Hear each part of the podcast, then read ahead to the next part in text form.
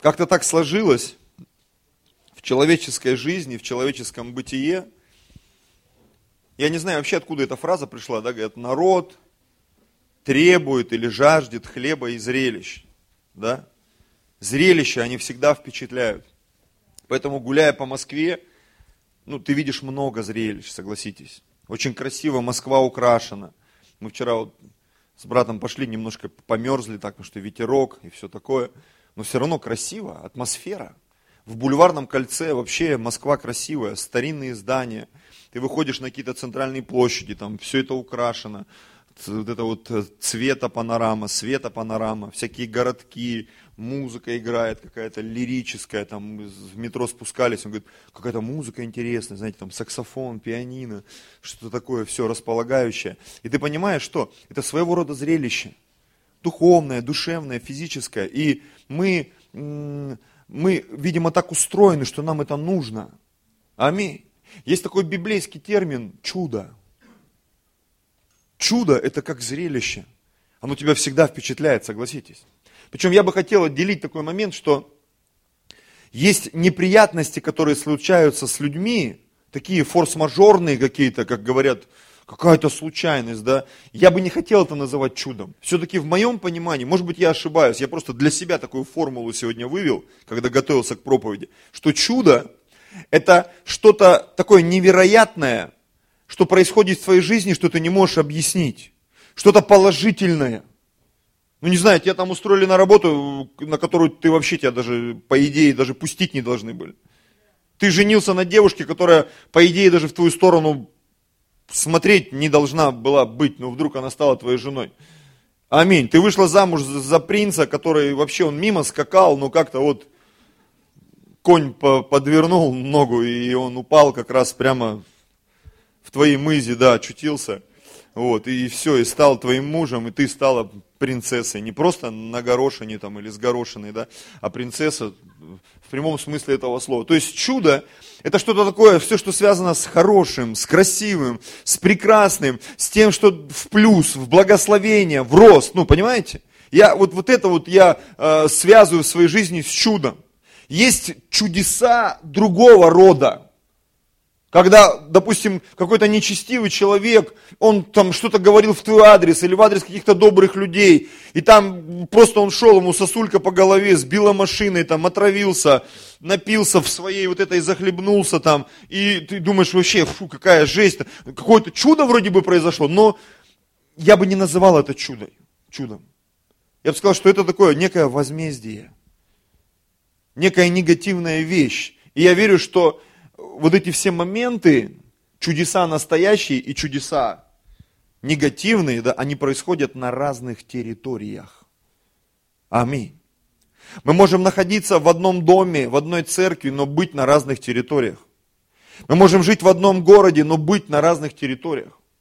Я сам родом из небольшого городка, и знаете, так интересно, э, с некоторыми людьми с тех пор, как я стал верующим, я не встречался десятилетиями.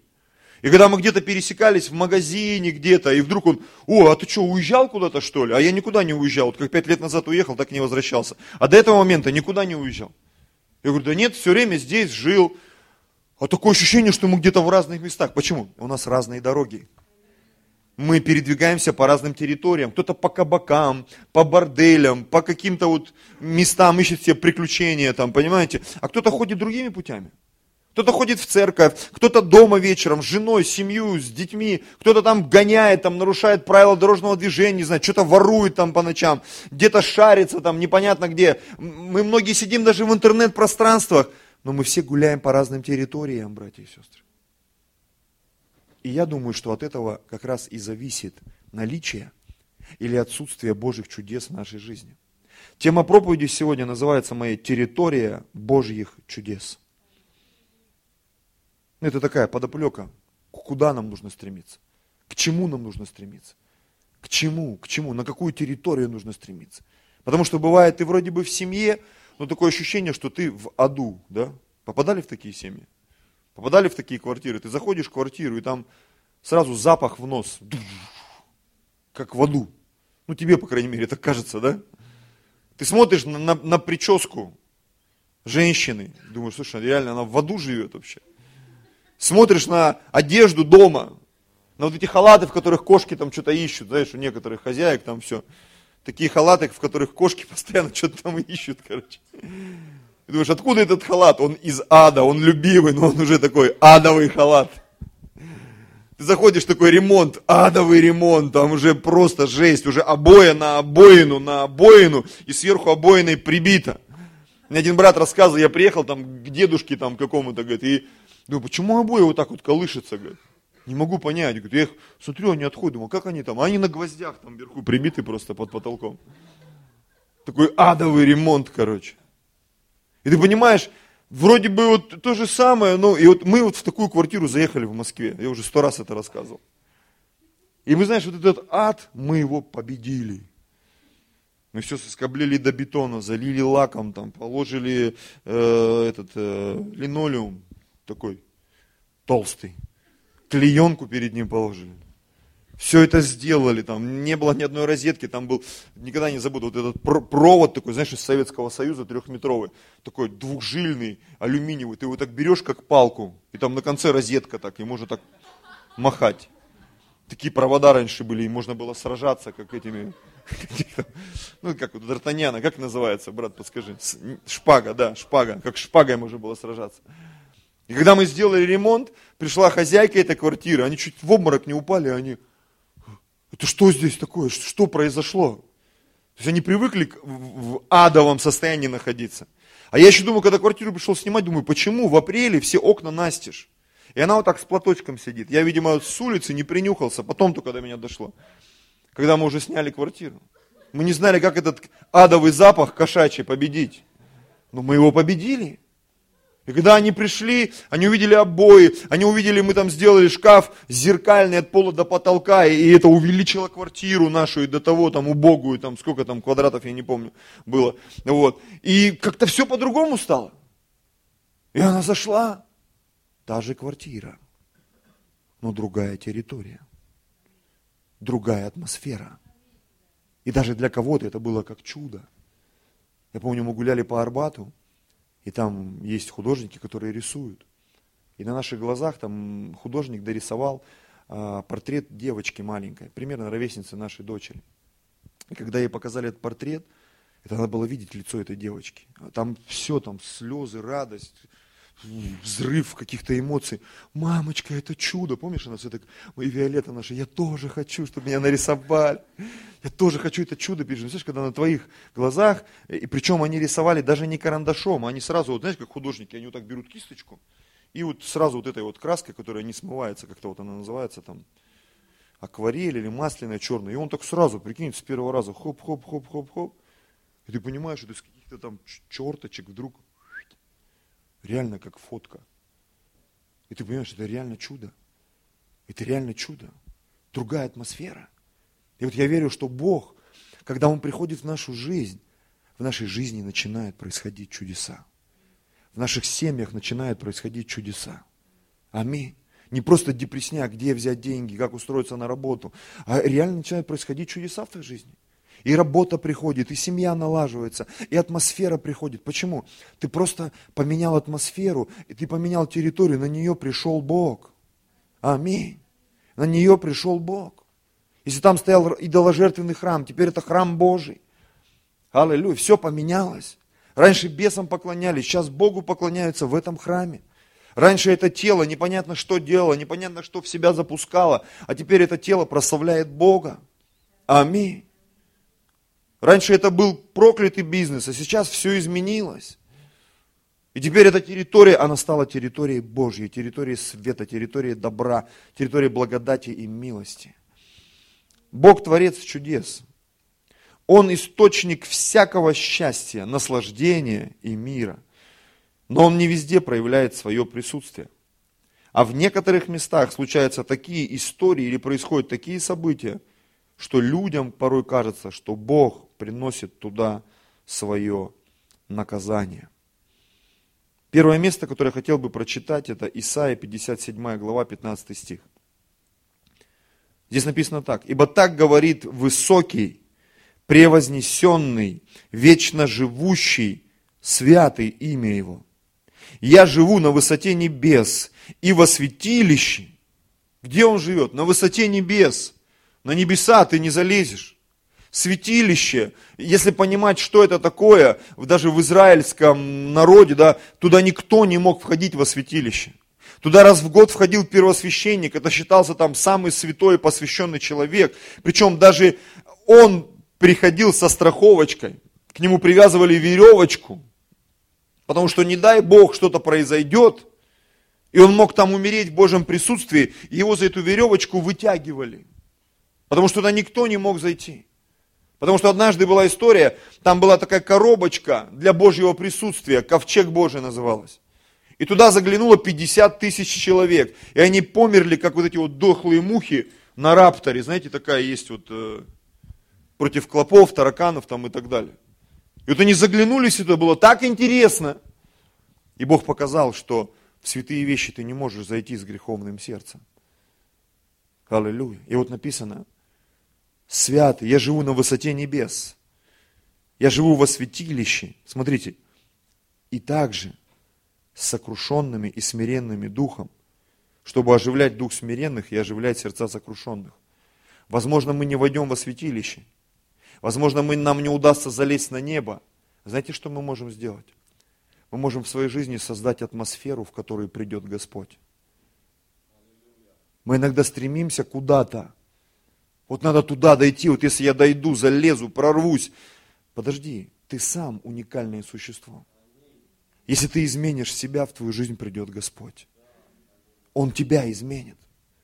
Он все возможные вещи, которые, а, из-за которых люди от тебя шарахались, он их просто изменит. Вот так вот. Чум, и все.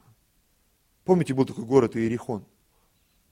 И там с ним были связаны очень много негативных моментов. Его первым взяли этот город, его уничтожили. Про него пророчествовали, что тот, кто этот город восстановит, а, у него первый сын умрет и младший сын умрет во время строительства и постановления. И написано, так и случилось какой-то человек начал восстанавливать Иерихон, и написано, на первом сыне он заложил основание, сын погиб, когда основание городу закладывали, и написано, и на младшем он поставил ворота, видимо, воротами придавил еще и младшего. Все исполнилось. И вот в этом городе оказался пророк Божий, Елисей, если я не ошибаюсь. И вот люди к нему подошли и сказали, вот место классное, классная территория вообще, тут все, природа, все четко, но вот вода мертвая вода отравленная. Территория классная, но... И пророк Божий, он говорит, принесите муки. Он бросил муку в воду, и написано, вода стала чистой. Что-то изменилось. Почему? Туда пришел Божий пророк. Вы знаете, туда, куда приходят святые люди, там все меняется. Потому что святые люди, они носители Божьего света. Там, где ты готовишь территорию для Господа, он приходит туда, там действительно начинают происходить чудеса. Там заканчиваются проклятия, там заканчивают эти вот шарабежки всякие, там полтергейст, там все заканчивается туда, куда приходят святые люди. Там заканчиваются неудачи, проклятия, болезни, немощи, разрухи, там все заканчивается туда, куда приходит Господь. Там реально начинают происходить чудеса. Там, где ничего не росло, вдруг начинает расти. Там, где бесплодность была, люди начинают рожать с сумасшедшей скоростью, количеством, размножаться. Почему? Бог пришел и благословил. Аминь. Там, где вообще не было, было все невыгодно, пустыня, разруха. Помните, Лот и Авраам? Лот пошел в землю, которая написано орошалась, как сад Господень. Там реально как в раю было. Но там люди негодные жили. И сегодня там мертвое море. Ну понятно, что даже в мертвом море есть польза, да, но в мертвом море даже рыба не водится. И там вокруг мертвого моря там очень много а, земли, на которой ничего не растет. Понятно, что соль мертвого моря, она полезна. То же самое, как вот, а, помните, вот навоз, да, вроде бы, что там, навозом обкладывают многие вещи, да, и растения начинают расти. То есть даже как бы для нас этот негатив Бог все равно его обращает. Помните там эта притча про смоковницу? Говорит, смоковница не приносит плода. Он говорит, давай его, ее навозом обкладем. И когда ты чувствуешь, в твоей жизни начинается что-то, что-то совсем все плохо, это значит, Бог тебе дает последний шанс. Он тебя уже так обложил немножко. Говорит, ничего, не, нормально все будет. Скоро, скоро плоды пойдут. Территория. Территория. Территория, на которую приходит Господь. Я сегодня вспомнил один фильм интересный. День сурка называется. И там один мужчина, он застрял в одном дне, это он сидел там в какой-то момент, у него, знаешь, сначала радость, потом депрессия, потом он там пытался себя убить, потом начал меняться. То есть это целая такая эпоха прошла в его жизни. И вот когда у него начиналась депрессия, он сидел там в ресторане, пил э, с парнями, там я вот, кстати, в этом фильме-то и услышал про вот этот полстакана. Для кого-то, говорит, стакан наполовину пустой, для кого-то наполовину полный. И вот он сидит там и говорит, почему я застрял в этом дне, в этом ужасном дне, в этом ужасном городе, где там слякоть, ветер, где там нет горячей воды. Он каждое утро просыпался, шел там и а, водой там, то током ударит, то водой холодной больют. В общем, у него такой сплошной негатив был. Говорит, почему я в этом дне застрял? И вот смотришь на жизнь некоторых людей, они что не начинают делать, пошел на работу, обманули, вышел туда, пинка дали, там кирпичом по голове, тут кинули, швырнули, палец там отдавило, там что-то сделали. Он такой, знаешь, как магнит, э, все приключения собирает ну, на, на все, что можно. Почему? Потому что это территория проклятий. Реально, это как какое-то мусорное ведро, в которое жизнь скидывает всякий мусор. Но когда этот человек ну, как я понимаю, с моей позиции, попадает на территорию Божью, Бог в его жизнь приходит, вдруг его перестают узнавать. Все думали, что я какой-то конченый наркоман, неудачник там, 15 раз там был женат, ничего не получилось там, на работу устраивался, ничего не происходило, у него там гепатит такой, гепатит секой, с печенью, с головой проблемы, вообще человек проблема. И вдруг его жизнь изменилась. Вдруг жизнь девушки изменилась, семьи изменилась. И ты вдруг смотришь, все. Болезни, которые врачи не могли исцелить, он исцелился, его Бог исцелил. Деньги пришли невероятным образом. Семья восстановилась невероятным образом. Почему? Потому что на эту территорию пришел Бог. Лот выбрал Содом и Гамору, а Бог Аврааму показал пустыню. Говорит, смотри, какая классная земля. Мы были в пустыне с этой, с Людмилой, ездили по Израилю. Знаешь, я был удивлен, я никогда не видел такой пустыни. Когда едешь по Израилю, такое ощущение, что вчера там стройка закончилась и не успели убрать строительный мусор. Вот так выглядит э, пустыня в Израиле. Мы как бы привыкли пустыня вот эта песочная, да? В Израиле там реально пустыня, это как, как будто стройка вчера какая-то закончилась. То есть там не просто природный хаос, там такая жесть бывает, там где пустыня. И ты понимаешь, что это реальная пустыня какой-то беспорядок. И вот иногда ты приходишь в жизнь человека, и вот у него изо рта он открывает рот, а у него словесный понос, там одни маты, междометия, он двух слов связать не может, он даже, он даже похвалить не может, он даже спокойно разговаривать не может. Это такой словесный понос просто у него идет. Его мысли это такие мысленный понос. Его дела это вообще сплошное там, ужас сплошной. И ты понимаешь, что куда не идешь, там негатив, негатив, негатив, негатив. Но приходит жизнь другого человека или этого же человека, в жизнь которого пришел Бог. И ты вдруг понимаешь, что все, он стал другой. Помните этот одержимый? Он в гробах там камни об голову бил, бился об камни. Ему ничего, камни ломались, цепи рвал, там непонятно что творил. И вдруг припил Иисус. И когда люди, которые знали этого человека, они пришли к Иисусу и увидели этого одержимого, что он в здравом уме, одет, написано, сидит, помните, да? Это у них такой шок вызвало. Это, это, это что такое? И там, чем дело заканчивается? Помните, он просился пойти с Иисусом, а Иисус говорит, иди и проповедуй. И он пошел и в Десятиграде и проповедовал. И все люди, которые знали его, я представляю, какая реакция была. Я помню, у нас там в Зеленогорске один мужчина, известный в алкогольных кругах человек, он покаялся. И когда мы ходили с ним по городу, знаете, вот многие люди были в церкви, но это был уникальный. Вот Вадим, помнишь, Вадим был такой. Когда он где-то появлялся, там, знаешь, вот оживление происходило в этих кругах. Вадик, это ты что ли? А он, знаешь, улыбается, у него причесочка, ну, правда, в стиле тех вот лет, там, 60-х, рок-н-ролльных, там, такая челочка, еще что-то такое, одет, эти, э, каких там, на большом каблуке, да, клеши, как казаки вот эти, вот он, вот он, он так вот одевался, ходил, так печатка такая там, Вадим там, Вадимович, Вадимов, ну, короче, какая-то там, из много всяких букв на ней. Ну, такой был весьма такой эпатажный тип, короче. Но, знаете, вот его даже, просто вот его, как это, незрелость, а как это, трезвость, его трезвость, она фу, такой фурор производила, люди, дай под Вадик, ты точно, ты что, не пьян? Ты вообще, ну ты вообще. Я, я тогда со стороны наблюдал, и, и я понимал, что теперь э, жизнь этого человека – это территория Божья. И он для многих, э, он был ходячее чудо. Для многих он был ходячее чудо. Вот нам нужно стать вот такими людьми, чтобы стать чудом для многих людей. Аминь. И вот э, вернемся к этой теме про день Сурката. Да, он говорит, вот почему я не оказался в другом дне? Говорит, я, он там вспоминал, как он был на каком-то острове, там была какая-то красивая девушка, с которой они там хорошо проводили время. Говорит, я бы хотел в этом дне оказаться. И вот я продолжаю свою мысль, да, вот так и в жизни. У кого-то вечный кайф, чудеса и знамения, а у кого-то казни египетские.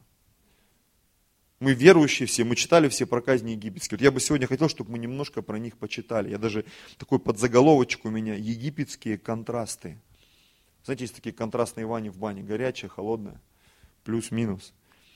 Э, исход 8 глава, 21 стих. Здесь немножко мы почитаем. В Египте был очень сильный контраст. Все те ужасы, которые происходили с египтянами, эти же ужасы, они отсутствовали на территории, где проживали евреи. Это была одна страна, одна территория – но так интересно, что в одной стране происходили разные события. Тут дождь льет, тут нет дождя. Тут комары кусают, тут не кусают. Хотя вот ну, буквально граница. Шаг сделай, слева направо и все. И вот смотрите. 8 глава, 21 стих, книга Исход. Моисей пришел к фараону, выставил ему очередное условие и сказал, если не отпустишь народа моего, то вот я пошлю на тебя, на рабов твоих, на народ твой и в домы твои пёсьих мух. Уже интересно, как они выглядели просто. И наполнятся домы египтян пёсьими мухами и сама земля, на которой они живут. И отделю в тот день землю Гесем, на которой пребывает народ мой, и там не будет пёсьих мух, дабы ты знал, что я Господь Бог среди всей земли. Эх, надо было посмотреть перевод земли Гесем, что он означает. Сейчас только подумал. Я думаю, что там тоже что-то интересное есть. Земля Гесем. Это территория Египта. Но была земля Гесем в Египте, на которой жили евреи. И вот здесь написано, я сделаю разделение между народом моим и между народом твоим. Аллилуйя. И началось. Исход 9 глава. И сказал Господь Моисею, пойди к фараону с первого стиха и скажи ему, так говорит Господь, Бог евреев, отпусти народ мой, чтобы он совершил мне служение. Ибо если ты не, захочешь отпустить народ мой и еще будешь удерживать его, то вот рука Господня будет на скоте твоем, который в поле, на конях, на ослах, на верблюдах, на валах, овцах, будет моровая язва весьма тяжкая. И разделит Господь в то время между, разделит или разделит между скотом израильским, скотом египетским – и из всего скота сынов Израилевых не умрет ничего. И назначил Господь время, сказав, завтра сделает это Господь в земле сей. И сделал этот Господь на другой день, и вымер весь скот египетский. Из скота же сынов Израилевых не умерло ничего. Фараон послал узнать, и вот из всего скота сынов Израилевых не умерло ничего. Так интересно. Одна страна. У одних умирает, у других нет. Одна церковь. Один в прорыве, другой в каком-то отстое постоянно. Почему? Определись на какой-то территории. У меня даже такая шутка родилась. С египтянами опасно тусоваться. Жить мирскими методами опасно. Аминь. Это относится ко всему, к постам, к молитвам, к десятине, к чтению Слова Божьего. Потому что это все, оно теоретически, оно переводит нас на территорию Царства Божьего. Потому что праведность – это правильное положение перед Богом. Когда мои финансы в правильном положении перед Богом, мое тело, мой разум, мое сердце, мои эмоции, это значит, я нахожусь в земле Гесем. Там не будет песьих мух, там не будет вот этого всего, чем мы чуть дальше почитаем еще. там будет благодать, там будет милость, там, будет, э, там будут происходить Божьи чудеса. Аминь. 22 стих этой же главы. «И сказал Господь Моисею, простри руку твою к небу, и пойдет град на всю землю египетскую, на людей, на скот, на всю траву полевую в земле египетской. И простер Моисей жезл свой к небу. И Господь произвел гром и град, и огонь разливался по земле. И послал Господь град на всю землю египетскую. Здесь написано так. У вас также написано? Слово «всю» написано у вас? У меня тоже. И был град и огонь между градом, град весьма сильный, какого не было во всей земле египетской со времени населения ее. Прикинь, еще и град-то такой, которого не было вообще до этого. И побил град по всей земле египетской все, что было в поле, от человека до скота, и всю траву полевую побил град, и все деревья в поле поломал град. Только в земле Гесем, где жили сыны Израилевы, не было града. Град везде, только земля Гесем скафандр, зонтик, я не знаю, как хочешь называй. Не знаю, знали ли тогда египтяне про скафандры, про зонтики? Может быть, и не знали. Исход, 10 глава, 20 стих. Но Господь ожесточил сердце фараона, и он не отпустил сынов Израилевых. И сказал Господь Моисею, простри руку твою к небу, и будет тьма на земле египетской, осязаемая тьма. Моисей простер руку свою к небу, и была густая тьма по всей земле египетской три дня. Не видели друг друга, никто не вставал с места своего три дня. У всех же сынов Израиля был свет в жилищах их. Как-то так, хоп, и нормально. Я говорю, тусоваться с египтянами опасно. Исход 12 глава. Сегодня у нас как раз будет вечеря. Это как Пасха. Христос Пасха наш. Исход 12 глава. И сказал Господь Моисею с первого стиха и Аарону в земле египетской, говоря, месяц сей да будет у вас началом месяцев, первым да будет он у вас между месяцами года. Скажи всему обществу сынов Израиля в десятый день сего месяца, пусть возьмут себе каждый одного агнца по семействам, по агнцу на семейство. А если семейство так мало, что не съест агнца, пусть возьмут соседом своим, ближайшим к дому своему, по числу душ, по той мере, сколько каждый съест, расчислитесь на агнца. Агнец должен быть у вас без порока, мужеского пола, однолетний. Возьмите его от овец или от коз, либо ягненок, либо козленок. И пусть он хранится у вас до 14 дня сего месяца, тогда пусть заколет его все собрание общества израильского вечером, а, э, и пусть возьмут от крови его и помажут на обоих косяках и на перекладине дверей в домах, где будут есть его. Пусть съедят мясо его в сию самую ночь, испеченное на огне с пресным хлебом, с горькими травами, пусть съедят его. Не ешьте от него недопеченного или сваренного в воде, но ешьте испеченное на огне, голову с ногами и внутренностями. Не оставляйте от него до утра, и кости его не сокрушайте, то есть не ломайте кости, целые кости должны быть. Но оставшиеся от него до утра сожгите на огне. Ешьте же его так. Пусть будут чресла ваши припоясаны, обувь ваша на ногах ваших, посохи ваши в руках ваших. Ешьте его с поспешностью. Это Пасха Господня. Спроси у человека сегодня неверующего на улице выйди, что такое Пасха. Он тебе покажет. Булочки, яички и так далее. Даже вопрос не в этом. Понятно, что нам сегодня не нужно есть ягнят, козлят. Писание говорит, что Христос, Пасха, Пасха наша. Поэтому, когда была Пасха, Иисус взял хлеб, вино, и сказал, вы должны теперь вот это делать в мое воспоминание. Почему? Потому что это как в те древние времена.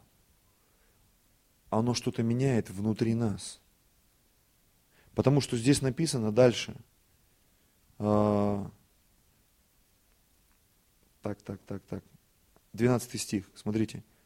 А я всю самую ночь пройду по земле египетской, и поражу всякого первенца в земле египетской от человека до скота, и над всеми богами египетскими произведу суд, я Господь. И будет у вас кровь, которую они помазали, косяки, перекладины, на дома, где вы находитесь, и увижу кровь, и пройду мимо вас, и не будет между вами язвы губительной, когда буду поражать землю египетскую. Мы тут видим различия. Чудеса и казни. Чудеса и возмездие. Этот закон Вселенной, он срабатывает. Возмездие за грех смерть. И поэтому, когда люди грешат, а они грешат массово, приходит возмездие. И порой погибают, как нам кажется, невинные люди, как нам кажется. Мы смотрим на Индию, на Китай, на страны третьего мира, где люди, они в таких условиях находятся, живут там. Для кого-то там, не знаю, новая пара штанов или сандалий, это вообще, я слышал, в Северной Корее, не знаю, сколько это правда, чтобы купить новые ботинки, ты должен принести подошву от старых в Северной Корее. Мы были в Южной Корее, это благословенная страна. Это один и тот же народ. Но он разделен территорией. Люди до сих пор получают еду там, как э, сухпайок. Мясо сколько-то грамм в сутки, рис сколько-то грамм в сутки. Обувь, я уже вам сказал, чтобы купить новую, нужно принести подошву от старых. Это территория одной и той же страны. Но люди находятся в разных условиях. Мы были в Сеуле, благословенный город. Аминь. Там реально благословенные люди, ты ходишь, там такая атмосфера, братья и сестры. Ты понимаешь, Божья территория. Там церкви между собой решают, кто будет президентом, молятся. Вот сегодня из нашей церкви президент. Через другой срок там другая церковь выдвигает своего кандидата. Но однозначно президенты христиане. Аллилуйя. Это так. Я слышал про одну африканскую страну. Там был а, забыл, как его звали, там фотка его, генерал, и он на горе черепов человеческих, у него фотография такая. А сейчас там президент христианин, его жена ходит на служение церкви воскресной. И атмосфера в стране поменялась. Это, эта территория, она стала территорией Божьей. Аллилуйя. И вот здесь вот эта Пасха, да, это как Христос, когда мы вкушаем этот хлеб, когда мы пьем кровь, пьем это вино. Написано, мы смерть Господню возвещаем. А когда мы возвещаем смерть Господню, мы возвещаем поражение царства сатаны. Он не имеет власти над нами. Аминь. Болезнь не имеет власти надо мной, нищета не имеет власти надо мной. Вообще никакое проклятие не имеет власти надо мной. Почему? Я нахожусь на территории Божьих чудес. По всем понятиям мы должны умереть, по всем понятиям должна война начаться, по всем понятиям должно что-то плохое произойти, а этого не происходит. Почему? Ты на территории Божьей. Аминь. Евреи шли, море расступилось. Я помню, где-то читал такую шутку, как какой-то там противник Библии, противник вообще всех этих библейских истин, он, он высмеивал и говорил, да что вы там рассказываете, евреи прошли море, да просто там так было, такой перешеек, и там, там ветер дунул и стало по щиколотку воды, вот они поэтому и перешли. И христианин, который его слушал, он начал ему просто смеяться в лицо, говорит, Бог такой великий, Он такие чудеса творит. Он говорит, ну и в чем твое чудо? Говорит, прикинь, евреям было по щиколотку, а все войско фараона утонуло в этой луже. На колесницах. В воде, которая была по щиколотку. И ты понимаешь, там не было по щиколотку. Там было как в Москвариуме в нашем. Идешь, и тут, тут рыбы плавают, знаешь, все они шли. У них вообще переход через море был веселый такой аквапарк. Они прошли, посмотрели, вау, круто.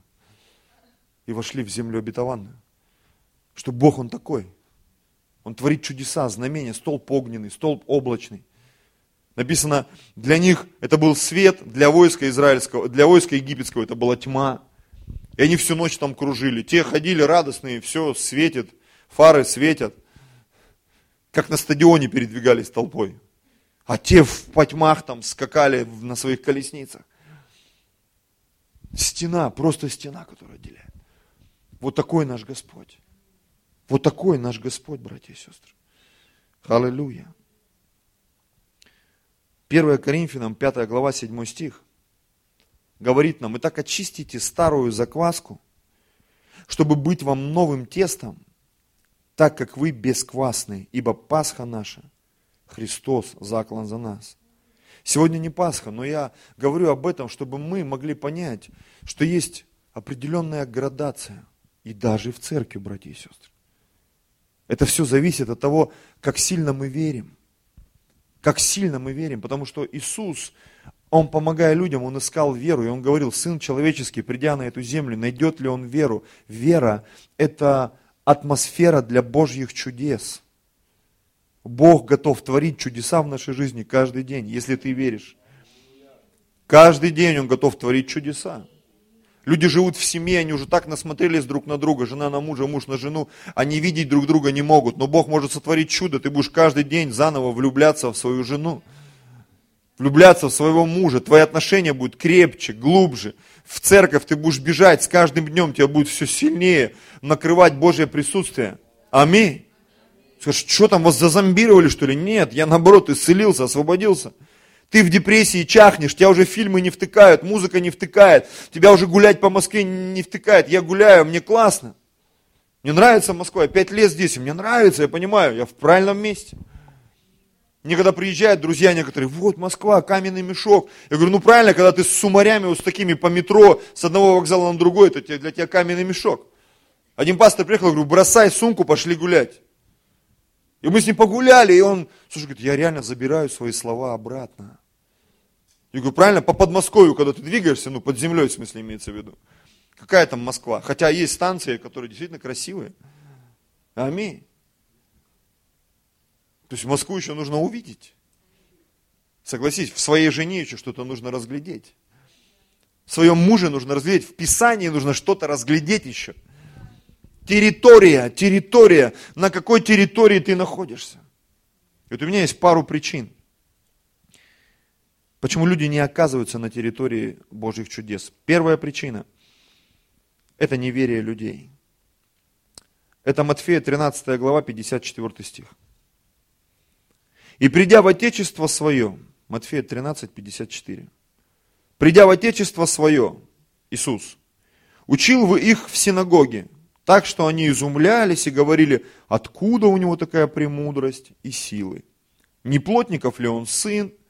Не его ли мать называется Мария, братья его Яков, Иосий, Симон, Иуда? И сестры его не все ли между нами? Откуда же у, не, у него все это? И соблазнялись о нем. Что значит соблазнялись? Притыкались, не верили. И говорили, да ну, вот этот пастор, вот этот вот, вот это пастор, вот с такими кулаками, вот этот пастор. Ребята, вы хоть паспорт у него посмотрите. Что, почему я это все говорю? Я это слышал в свой адрес. Вот эта церковь. Ты христианин. А где твой крестик? Там и начинается. И соблазнялись о нем. И здесь не, не, не сказано, что Иисус сел в депрессии, заплакал. Все, не буду, не буду вам служить будьте вы прокляты, да? Нет. Иисус же сказал им, не бывает пророк без чести, разве только в отечестве своем и в доме своем.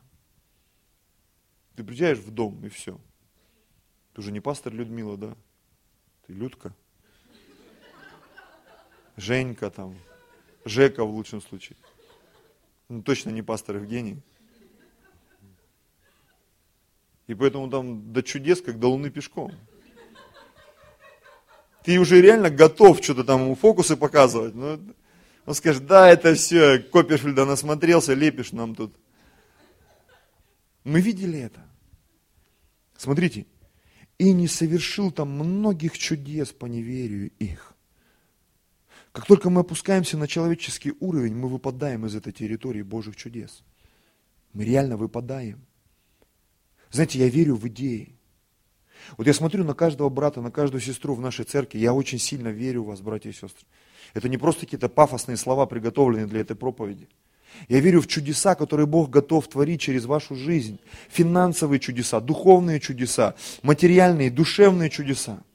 Когда вы пойдете, будете проповедовать, служить, что-то делать, начнете какой-то бизнес, начнете какое-то служение, я реально верю, Иногда, конечно, у меня может быть такой характер, я люблю там потроллить человека, что правда там ты, ты реально там сейчас это сделаешь, да, ну, что ты, пастор, мне не веришь, что ты меня все время принижаешь, некоторые там мне начинают предъявлять, ты не веришь в меня, что ли? Да почему верю? Я просто испытываю, почему? Мне однажды точно так же говорили. К нам приехал один человек, мы только в Москве оказались, буквально месяц, наверное, даже меньше. И вот он приехал к нам, и что, вы приехали в Москву миссионерами? Вот я прям вот, и так на нас. Ну, типа, мол, что вы мне тут? Мы так с Людой перегнулись. Ну, да. И вы собираетесь тут церковь начинать? Мы, ну да, собираемся. Ну, я, значит, подумал, может, скрытой камерой что-то снимаю. И вот он нас, пока мы общались, он нас троллил реально там час целый. Ну, ему с Людой как бы, да нет, все нормально, Иисус Господь. Да, мы приехали, все.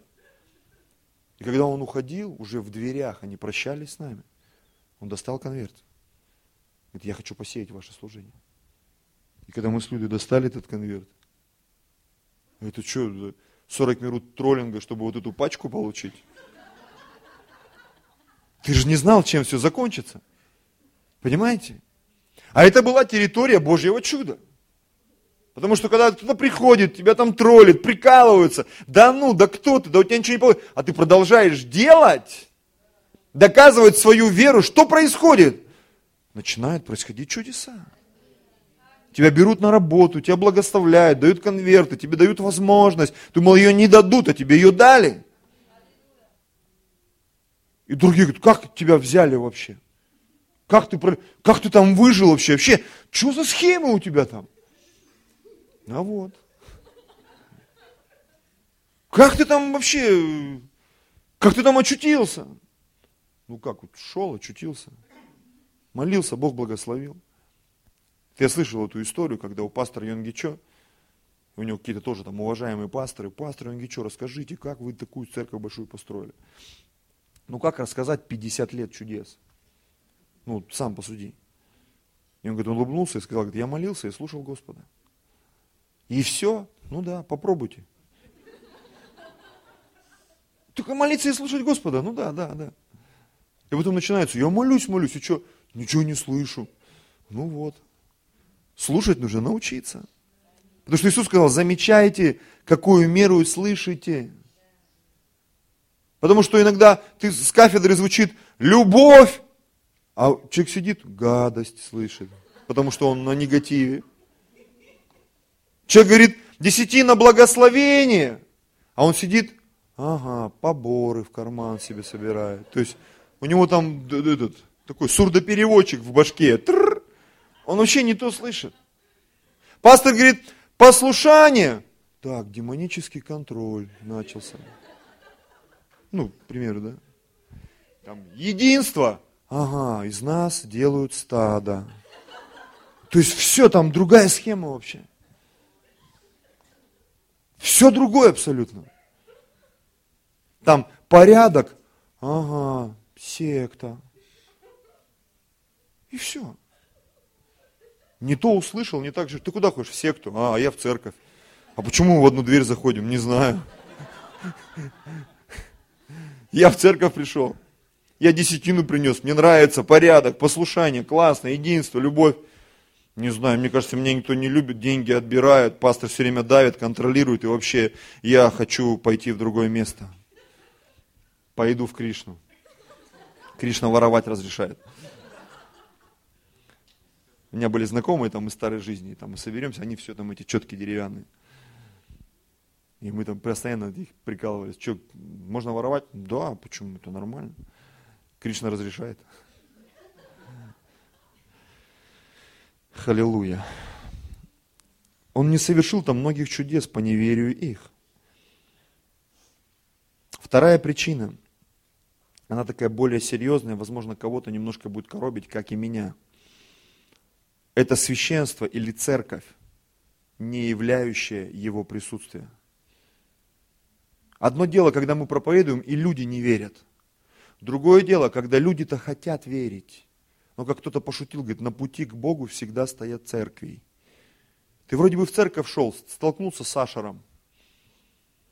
Он тебе сказал пару ласковых, и ты что-то передумал в церковь ходить. Тебе так улыбнулись на входе в церковь, и ты думаешь, чувствуя живым, я отсюда не уйду. Что-то я передумал, короче, буду я дома верить. Первое царство, третья глава. Им туда еще вторую царство ставим сейчас. Смотрите. Первое царство, третья глава. Отрок Самуил служил Господу при Илии. Отрок, он еще был отроком. Мы знаем Самуила как великого пророка. Но тогда он был отроком, он только строил свою пророческую карьеру, скажем так. Ну, пусть это никого не покоробит. Он только начинал. Он только начинал. Все великие люди, они когда-то были маленькими. И даже Иисус, он когда-то был маленьким, писил, какал там, что-то там делал непонятное. Понимаете, когда был ребенком, он не летал полметра над землей, знаешь, такой вылетел из утробы мамы, да, и такой, и такой там, там все эти вот цвета музыка, и все волхвы, вау, золото там, ладно, смирно. Что многие иногда так представляют все это. Я думаю, там все намного проще было. Его достали, он весь в крови, там, в грязи, в этих в околоплодных водах. Его помыли, там, отрезали. Ну, там же скач был. Положили в хлев, там, он вырос, там, какал, писел, там, ну, возможно, там, маму кусал, когда пил молоко, там, всякое бывает. Про какие простые человеческие процессы. Аминь. Понятно, что он не грешил. Но он как ребенок, возможно, он что-то там делал. Понимаете, вот отрок Самуил – он еще не сформировался, как там святой, помазанный, там небо, облака двигает. Он отрок, он делает то, что ему говорят. Он там спал, тут делал, там подмети, принеси, отойди, не мешай. И вот написано, он служил при Илии. Еще Бог через него не двигался. Смотрите, а что было в тот момент? А в тот момент была атмосфера Илии, пророка. Еще не наступила атмосфера пророка э, Самуила, когда была атмосфера Божья в Израиль пришла. Была другая атмосфера. Слово Господне было редко в те дни. Видения были нечастые. Ну так было все тухло, ни рыба, ни мясо. Прославление никакущая, проповедь вообще. Все выспались, счастливые пошли домой. Молитва непонятно, то ли за здравие, то ли за упокой. Но знаете, бывает такое. И ты, ты где был? Да я уж сам не знаю, куда я ходил. Вроде в церковь, а так были вот на поминках позавчера, так вроде веселее было, чем сегодня на воскресном служении. И все, возникает вопрос, а в чем дело вообще? А было дело вот в чем. Вторая царств. Ой, простите. Э, первая царств, вторая глава. Это как бы главу назад, с 12 стиха. Это Илий, пророк. Смотрите, что у него было в семье. Сыновья же Илия были люди негодные. Они не знали Господа, и долго священников в отношении к народу. Когда кто приносил жертву, отрок священнический, Самуил ведь тоже был отрок священнический. Он при Илии служил. И это был не он, это были сыновья Илии. Когда кто приносил жертву, отрок священнический во время варения мяса приходил с вилкой в руке своей, прикинь, такой, отпускал ее в котел или в кастрюлю, или на сковороду, или в горшок. В горшок это вообще жесть. Какой-то садомаза уже. И что вынет вилка, то брал себе священник. Так поступали они со всеми израильтянами, приходившими туда в селом. Даже прежде, нежели сожигали тук, нам это непонятно, да, ну что, что там сожигали, мы вообще мясо там салом едим, там, да, но для евреев это вообще было святое, тук всегда сжигался, жир сжигался, он был посвящен Богу, они только кошерное мясо ели без жира, без тука, а для них это, это было такое, как кощунство, богохульство вообще. Даже прежде, нежели сжигали тук, надо вот с таким выражением читать, приходил отрок священнический и говорил приносившему жертву, дай мясо на жаркое священнику, он не возьмет у тебя вареного мяса, а дай сырое. Если кто говорил ему, пусть сожгут прежде тук, как должно, как должно по закону. И потом возьми себе, сколько пожелает душа твоя. Но он говорил, нет, теперь же дай, а если нет, то силой возьму. И грех этих молодых людей был весьма велик пред Господом ибо они отвращали от жертвоприношений Господу. Какие чудеса! Какие чудеса, когда в церкви вот подобные вещи происходят. Понимаете? когда наступает что-то человеческое. Поэтому я всегда молюсь, говорю, Господь, дай мне всегда оставаться святым во всех вопросах. Особенно в тех вопросах, через которые люди притыкаются. Поэтому я всегда стараюсь, пожалуйста, десятины отделяйте, приносите их в ведро, бросайте. Не надо мне там их отправлять там смс-ками, там куда-то в карман пихать. Я понимаю, есть разные форс-мажоры, и иногда приходится это делать, брать, ты потом в конверт заворачиваешь, бросаешь, там, снимаешь с карты, кладешь это все. Зачем? Чтобы все прошло через вот эти акты пожертвований. Почему? Мы перед Богом ходим. И я хожу перед Богом. И даже в таких вопросах, чтобы не было так, да ты там паству собрал, там все, сейчас тебе там все приносят. Потому что время от времени я это слышу в свой адрес. Я пытаюсь показать, нет, все не так, все не так. Все не так. Все по-другому. Когда речь идет там о контроле, там еще о чем-то, все не так. Я все вижу по-другому. Я сражаюсь за то, чтобы в церкви была атмосфера Божьей территории. Чтобы люди, приходя сюда, вообще не было повода к преткновению. Понятно, что они будут всегда. Почему? Да об Иисуса даже притыкались. Ну согласитесь. Если соблазнялись об Иисуса, ну кто я такой? Я уж точно не Иисус, братья и сестры. И когда мне говорят, вот там какие-то изъяны, говорю, я тебе еще столько изъянов могу рассказать про нашу церковь, про меня, про жену, там, что у тебя волосы дыбом встанут, и побежишь из церкви. Но зная все эти изъяны людей, э, структур наших, мы все равно продолжаем что? Строить Царство Божье. Аминь. И иногда у нас получается. Бог приходит на некоторые домашние группы. Бог приходит на некоторые служения. Аминь. И иногда чувствуешь, сегодня такая атмосфера была. А иногда чувствуешь, ё-моё, как кошки в душу сходили, да? Не в попад, все не в попад. Музыка не в попад, проповедь не в попад. Что-то, какая-то атмосфера не та. Что-то что не то. Мы сражаемся за это, братья и сестры. За правильную территорию. И вот возвращаемся в третью главу. И было в третью главу возвращаемся. Было в то время, когда Или лежал на своем месте, глаза его начали смежаться, и он не мог видеть. И светильник Божий еще не погас, и Самуил лежал в храме Господнем, где ковчег Божий. Представляешь, он был настолько святой мальчишка, что мог лежать рядом с ковчегом. И ему ничего за это не было. Точно так же, как Давид, он одевал ефот, входил в Божье присутствие. Один царь там взял кадильницу и проказой покрылся и до конца своих дней сидел там в специальном доме там закрытом. А Давид мог входить в Божье присутствие. Самуил мог находиться в Божьем присутствии. Почему? Они были святыми. Поэтому в их жизни происходили чудеса. Знаешь, вот мы смотрим друг на друга и думаешь, ну чем я отличаюсь вот от нее, вот от этого вот с микрофоном? Чем? Почему в его жизни чудеса происходят, а в моей нет? Потому что есть невидимые моменты, братья и сестры. Кто это такой вообще? Почему ее так Бог благословил? Почему ее замуж взяли, а меня нет? Почему его на работу взяли, а меня нет? Потому что есть территория небес, а есть территория, где нет Божьего присутствия. Это не кому-то в укор, вы поймите, это просто как факт, как размышление, как откровение, то, над чем мы должны подумать и задуматься. Почему я не имею того, что имеет кто-то другой? Может быть, не такого же качества, формата, но если она вышла замуж, я тоже могу выйти замуж. Если его церковь растет, значит и моя церковь должна расти. Если его служение растет, и мое, если в его жизнь приходят финансы, значит и в мою жизнь должны приходить финансы. Аминь.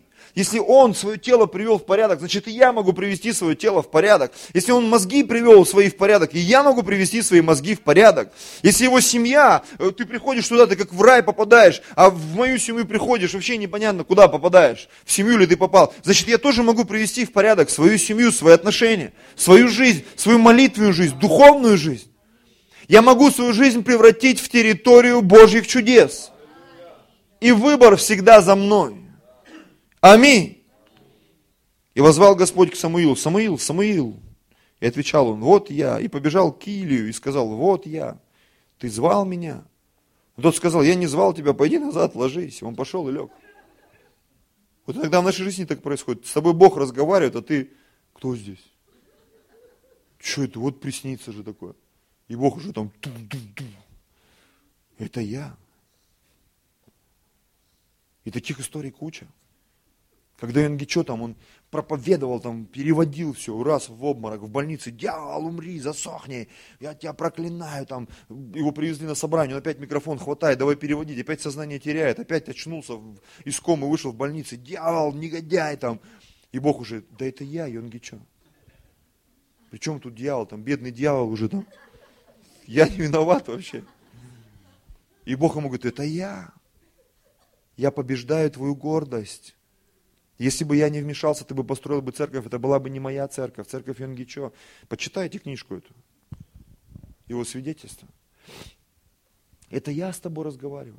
Не надо бегать к Илии на разборке. Но Господь другой раз возвал к Самуилу. Самуил, Самуил. Он стал, пришел к Илии вторично и сказал, вот я, ты звал меня? Тот сказал, да я не звал тебя, сын мой, пойди назад, спать ложись. Блинов наелся на ночь, слышишь голоса какие-то. Седьмой стих. Самуил еще не знал тогда голоса Господа.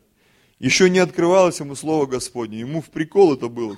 Что за голоса вообще? Кто, кто со мной разговаривает? Аллилуйя. И возвал Господь Самуилу еще в третий раз. Он опять встал, пришел к Иле и сказал, вот я, ты звал меня? Да Или уже врубился, он понял, что Господь зовет отрока. И сказал Или Самуилу, пойди назад и ложись, тогда зовущий, когда зовущий позовет тебя, ты скажи ему, говори, Господи, ибо слышит раб твой. Ну согласитесь, смешно ведь это все. Я не думаю, что ему было смешно. Мы сейчас читаем, потому что мы знаем начало, конец этой истории. И вот я замечал, когда Бог приходит в твою жизнь, он начинает тебе что-то говорить, ты не веришь вообще, да ну бред, это не будет работать, будет. Сделаешь, будет работать. Пойдешь, получится. На работу возьмут, прорвешься, не знаю, выйдешь замуж, женишься, благословишься, станешь великим человеком и прославишь Господа. Думаешь, да ну, да, да. И пришел Господь, стал и возвал, как в другой раз. Самуил, Самуил, сказал Самуил, говори Господи, ибо слышит раб твой. И сказал Господь Самуилу, вот я сделаю дело в Израиле, о котором кто услышит, у того зазвенит в обоих ушах. Ну ладно, разобрались, Господь говорит, Господь, я сейчас такое сделаю, там уши звенеть будут, ты не переживай. Так и должно быть. Эффект 3D будет, не переживай, так и должно быть. Будет что-то невероятное, так и должно быть. Время чудес, звенящие уши, эффект 3D. Аллилуйя. Музыканты, пожалуйста, можете выйти уже. 2 Коринфянам 6 глава. 2 Коринфянам 6 глава. 14 стих. Не преклоняйтесь под чужое ермо с неверными. Самуил был чистый. Наверняка эти детки или они же где-то там пересекались с ними, согласитесь. Они пересекались с ними, дети, они же друг от друга вот этого вот набираются все. И я думаю, что Самуил, он тоже как ребенок сдавал свой экзамен. Он видел, как себя вели эти дети, отроки, что они вытворяли. Там написано, дошло до того, что они начали спать с женщинами, которые там вокруг храма тусовались. Не знаю, что там женщины вокруг храма эти делали. Написано, они с ними спали. Не с одной, а там со всеми, я так понял. Представляешь? И Самуил, он на эти вещи не подписался. Не подписался. Не преклоняйтесь под чужой ермо с неверными, ибо какое общение праведности с беззаконием, что общего у света с тьмою, какое согласие между Христом и Велиаром, или какое соучастие, смотрите, верного с неверным. Есть верные, а есть неверные. Есть верные в молитве, есть неверные в молитве. Есть верные в десятине, есть неверные в десятине. Есть верные в слове, есть неверные в слове. Есть верные в каких-то там вопросах, соглашениях, там, я не знаю, в семье, в команде, в жизни. Есть неверные. Постоянно какие-то сбои, соблазны. Какая совместимость храма Божия с идолами? Ибо вы храм Бога живого, как сказал Бог. Я знаю, сейчас у нас такая волна прокатилась, там, да, вот а, какая-то новая форма, там, бизнес-структура одна – и мы с одной сестрой разговаривали, говорю, это классно.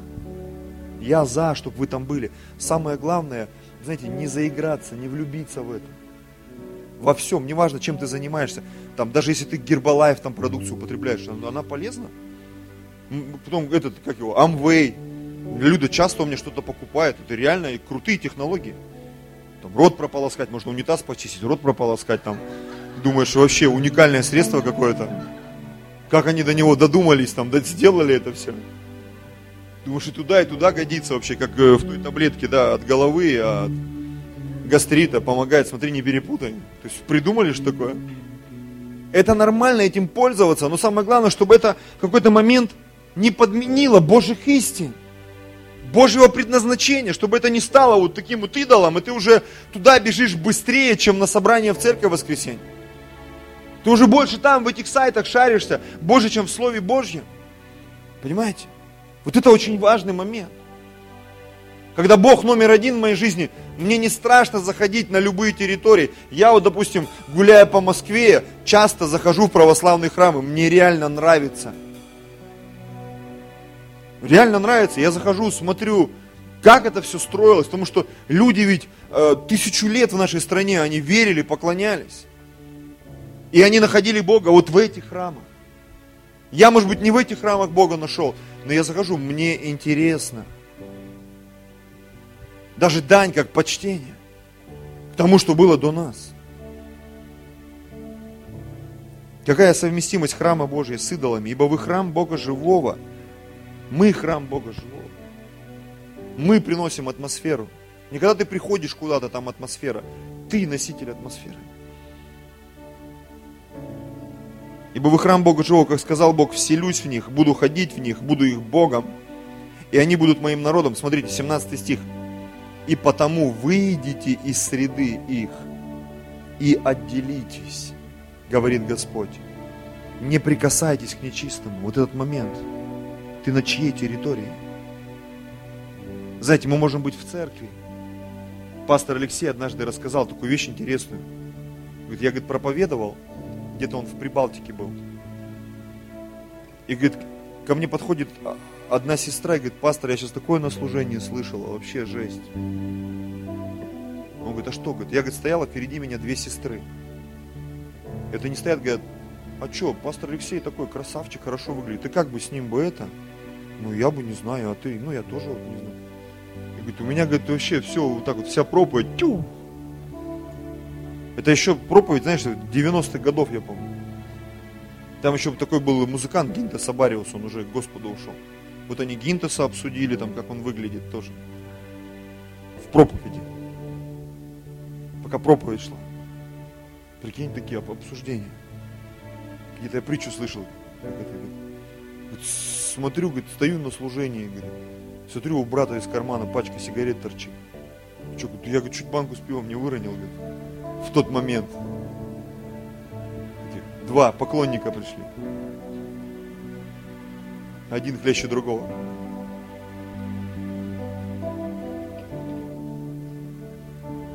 Где-то в репцентре прочитали, там одно место есть такое, там написано «Курение твое отвратительно для меня». Тут видишь, Бог говорит, он говорит, курение отвратительно. Потому выйдите из среды их, отделитесь, говорит Господь, не прикасайтесь к нечистому, и я приму вас, и буду вам отцом, и вы будете моими сынами, черями, говорит Господь Вседержитель. Смотрите, говорит, не прикасайтесь к нечистому, я приму вас. Когда происходит эта встреча, когда мы отделяемся от чего-то? Когда ты говоришь греху нет, а Богу говоришь да. И порой это приходится делать каждый день. Это не просто ты сходил, тебя покрестили, крестик висит, там ладанка где-то в кармашке, свечечка с собой, и ты продолжаешь грешить. Нет, это каждый день решение. Ты отделяешься. И иногда я слышу, а вот вы в церковь ходите, вам пить нельзя, курить нельзя. Я говорю, с чего вы взяли? Вообще в Библии этого нет. В Библии этого нет. Там не написано курить запрещено, пить запрещено. Но там написано, что кто разрушит храм Божий, того Бог покарает. А я знаю, что эти вещи, они разрушают человеческое тело. А алкоголь, он еще и мышление разрушает. Конкретно. Поэтому я не пью и не курю не потому, что нельзя, а потому что я понимаю, чем это дело заканчивается. Вообще в Библии написано, все мне позволительно, но не все полезно. Ты выбираешь, на какой территории ты будешь находиться. Там, где все можно, или там, где ты от чего-то воздерживаешься. В другом месте написано, все мне позволительно, но ничто не должно обладать мною. И когда ты смотришь, люди говорят, я не наркоман, но он так зависит от компьютерных игр.